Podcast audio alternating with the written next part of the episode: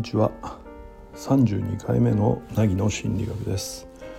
えー、今日はあ名古屋はですね日差しはあるんですけれどもかなり冷え込んでいる感じもしますね。うん。日中はまだなんとかですが、まあ、朝晩はかなり寒いという感じもするくらいですのでね、えー、秋が深まっているのか冬が近づいているのかあどちらかわからないけれどもまあそういうようなところかなとそんなふうに思っています。うんはい、皆さんの住んでいる場所はどんな感じでしょうかね。はいえー、今日はですね、えー、悲しい時とか辛い時とか、うん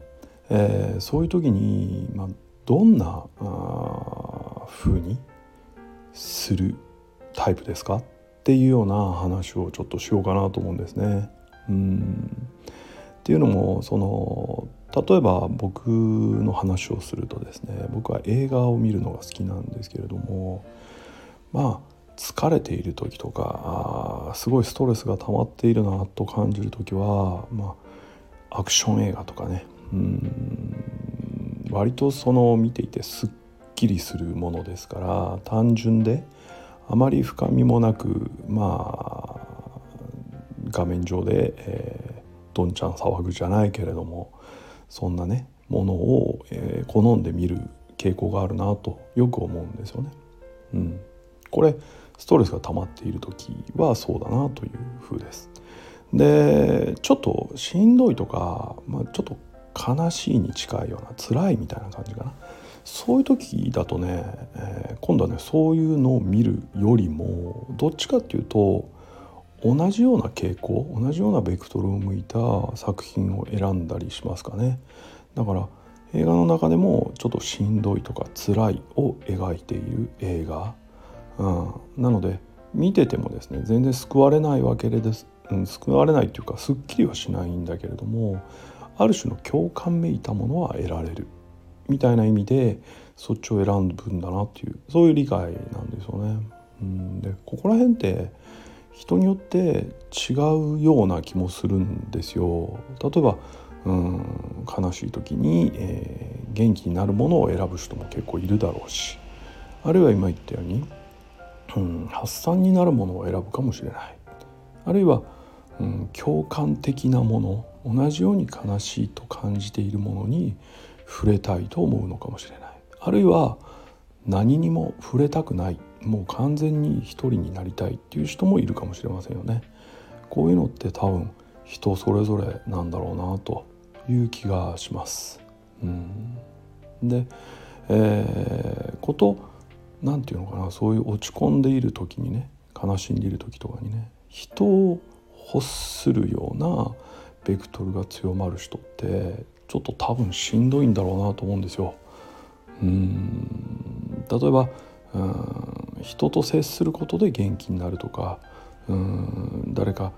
優しくされることでちょっと落ち着くみたいな人って自分以外の人を必ず必要としちゃうわけじゃないですか。そうするとそれができる人とかできるタイミングならいいんだけれどもできない人もいるだろうしできないタイミングというのもあると思うんですよね。例えばタイミングで言えば夜中にすごい誰かってなってもこれはなかなか難しいところでですねうんやっぱり不可能ですよね。あるいは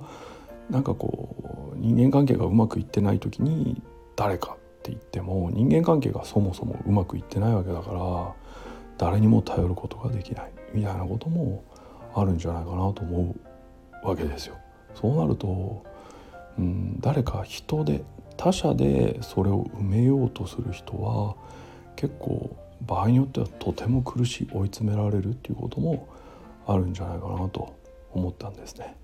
うん誰かが言ってたんですけどねうん究極に一人で満たされるにはオタクになればいいんじゃないかみたいなことをね、うん、言ってた人がいました。うんと読んだ時にねなるほどなってちょっと思ったんですよね。っていうのはオタクってって言っていいのかちょっと分かんないんだけど自分の好きなものっていうのにものすごくのめり込める人たちってそれである種自己満足できちゃうじゃないですか。うんすごく満たされてしまうわけですよね。なのでうんある種そういう何て言うの直接的な人間関係じゃなくてもいいからそのことにのめり込んでいれば、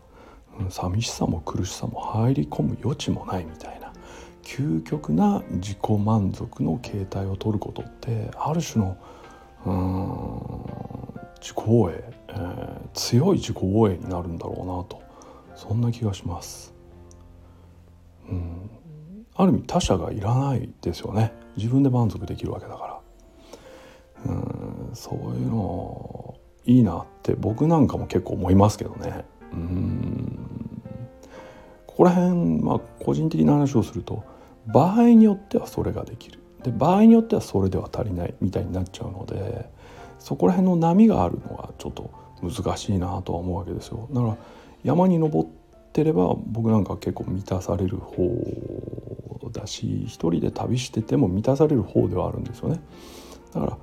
そういうことで満たされる場合はそれでもいい。ただ、どちらをやっていてもなんかこうしっくりこないみたいな時もあるはあるんですね、うん、なのでえー、っとそういう意味では究極の自己満足というわけでもないのかと思って たまにがっかりしたりすることもあるんですけどね。うん。皆さんはどうやってそういう何て言うの、まあ、個人的な難しい局面を乗り越えていますかね？そこら辺とても興味があるところだなと僕なんか思いますがよかったらまた教えてくださいね。うん、というわけで今日は、まあ、何という話をしてるわけではないんだけれどもうんそういうネガティブな時に人はそれぞれのやり方でそれぞれの困難を乗り越えているんだろうけどそれが人それぞれだとするとうんどんな方法がそこに当てはまるんだろうというね、